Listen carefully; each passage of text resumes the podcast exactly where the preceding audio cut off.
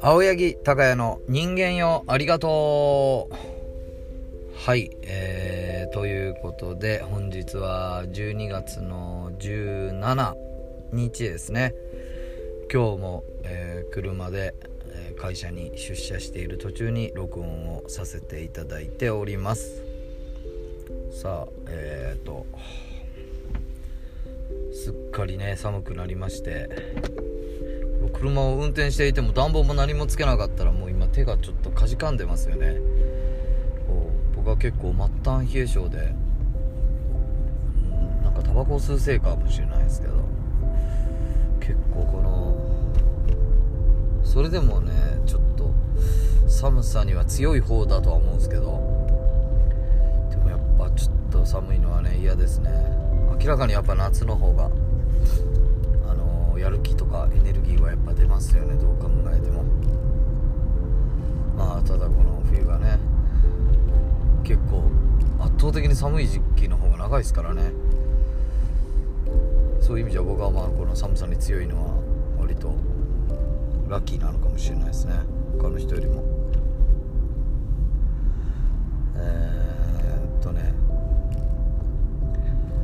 今日はですね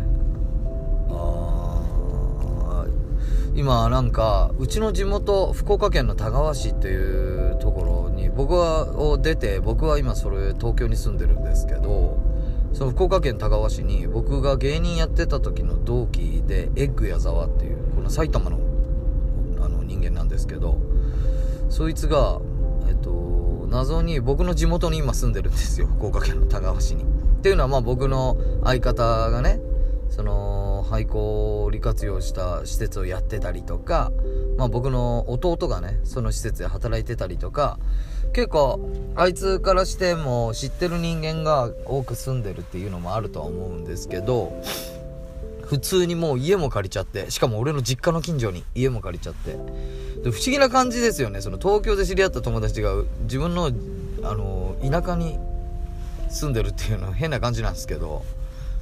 家の近所にね実家の近所に家も借りちゃって今住んでるんですよ。でそのエッグ矢沢がツイッターをやっていてそのエッグ矢沢のツイートでその田川のなんかめっちゃ美味しいものみたいなこれ田川のそのなんか三大グルメの一つみたいなとかをよくねつぶやいたりしてるんですけどびっくりするぐらい知らないんですよ。あのななんだろう。これが田川の名物にしたいぐらいうまいとんかつとか。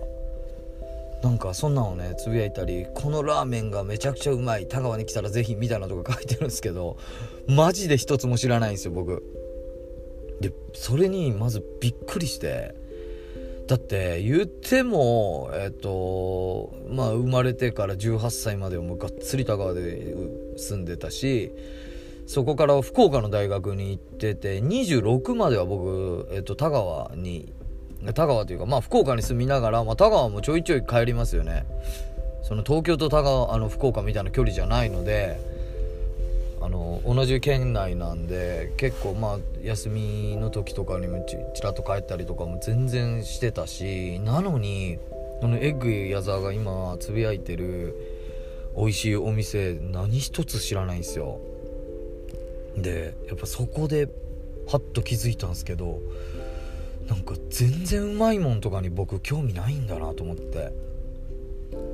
結構いるじゃないですか。その土地に行ったらその土地のうまいものを食べたい人とかなんかそういうのをバッてこの食べログとかで調べちゃってなんやろ別にこれは高尾とかじゃなくてね旅行とか行ったりしたら旅行でもいいやちょっと出張とかで出張というか普段降りない駅で降りた時とかもパーここの辺の美味しいものって何やろみたいなパーとか調べたりとかする人いるじゃないですか。よく考えたら俺一回もしたことないですよ。それ。でわお腹空いたなと思って。えっ、ー、と見ず知らずのあまり行ったことのない駅に降り立った時にうわお腹空いたなと思ったらあの視界に入る。視界に入った店。うんえっと駅前とかでいうと基本的にだからファーストフードになっちゃうんですよね。マックとか吉野家とか。で視界に入った店に入って飯食っちゃうんですよ。これねなんかねいいとか悪いとか分かんないけど本当にね全くそういうのにね興味がないというかなんなんやろうねこれ。だからエグヤザが今そのだからあの今あのこの店美味しいとかってあげたりしてんのめちゃくちゃ楽しくてあそうなんやと思って全く知らない街の話聞いてるみたいなそういう感覚なんですよ。でねなん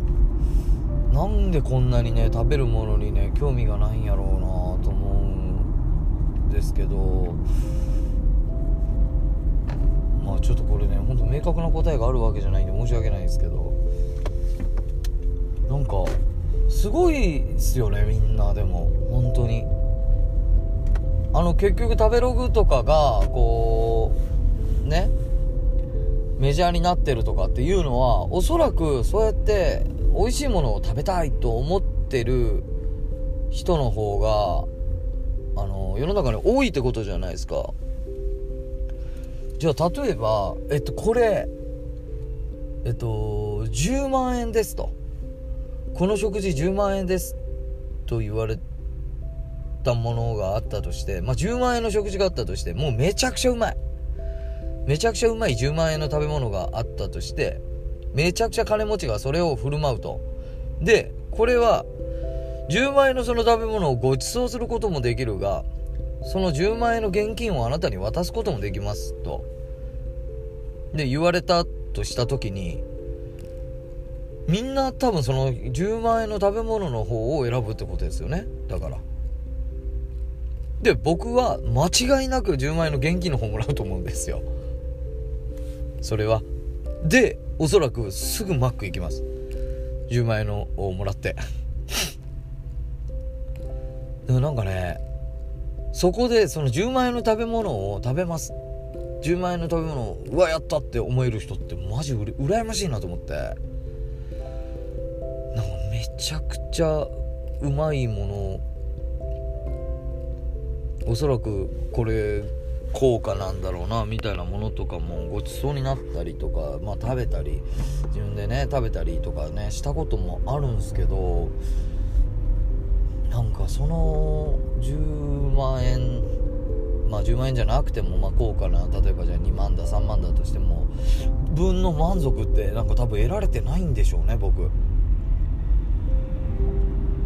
これはね本当にうまいものを知らないだけだみたいなことをね言う方もいるだろうし実際それもねめちゃくちゃわかるんですよ。例えばえっとそうやな。家系ラーメンでめちゃくちゃ美味しいところをその僕ずっとねあの何でもないその辺にあるチェーン店みたいな家系ラーメン好きで結構食べてたんですけど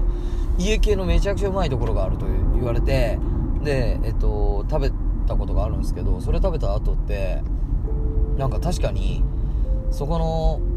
家系食べてるのそのもともとずっと食べてたそこの辺のチェーンの家系食べてるのがすごい損してるような気持ちになったことがあるんですよ。なんかねそのそこになんかちょっとヒントがあるのかなとは思うんですけど。だから結局多分めちゃくちゃうまいものを知ればえっとそのうまいもののそこのレベル水準に自分の舌がなってよりうまいものを求めてしまう。っていうのはなんかあると思うんですよ。これ食べ物だけじゃなくて多分いろんなことあるじゃないですか。例えば僕パソコンを変えたんですけど古いパソコンの時もうめちゃくちゃ遅かったんですけど今パソコンを変えたらスムーズでもう古いパソコン使えないんですよ。なんかみたいなことなのかなとかも思うんですけどでも食べ物に関しては僕もねなんかいいものっていうのをご馳走してもらったけどいまいちそこの価値観にたどり着けないしとか思って。うん。いやでもなんかうまいもの食べたらめっちゃ幸せみたいなのってちょっと羨ましいなとは思いますよね。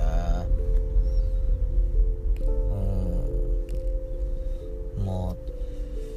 そうっすね。だから結局すみません。何のちょっと答えもなくて何なんだろうっていう自分の中の疑問をちょっとお話ししました。うん、ちなみに僕が田川に帰ったらですね絶対食べたい食べ物。それはですねえっともうご当時高校の僕の高校の時ぐらいからあと復興食堂のもやしそば。これがね復興食堂自体がもうね僕の母親が高校生の時ぐらいからあるような食堂ででその食堂はもうなくなっちゃったんですけどそこの味を継承して復興食堂はなくなった。今も、えっと、そのもやしそばを出し続けているお店がね、あの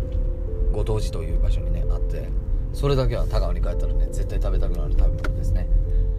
はい。それはもうちなみにですけどよその人が遊び来た時にこれがうちの名物だみたいな言って食べさせたら100%がっかりされるあの食べ物なんで絶対誰にもおすすめしません。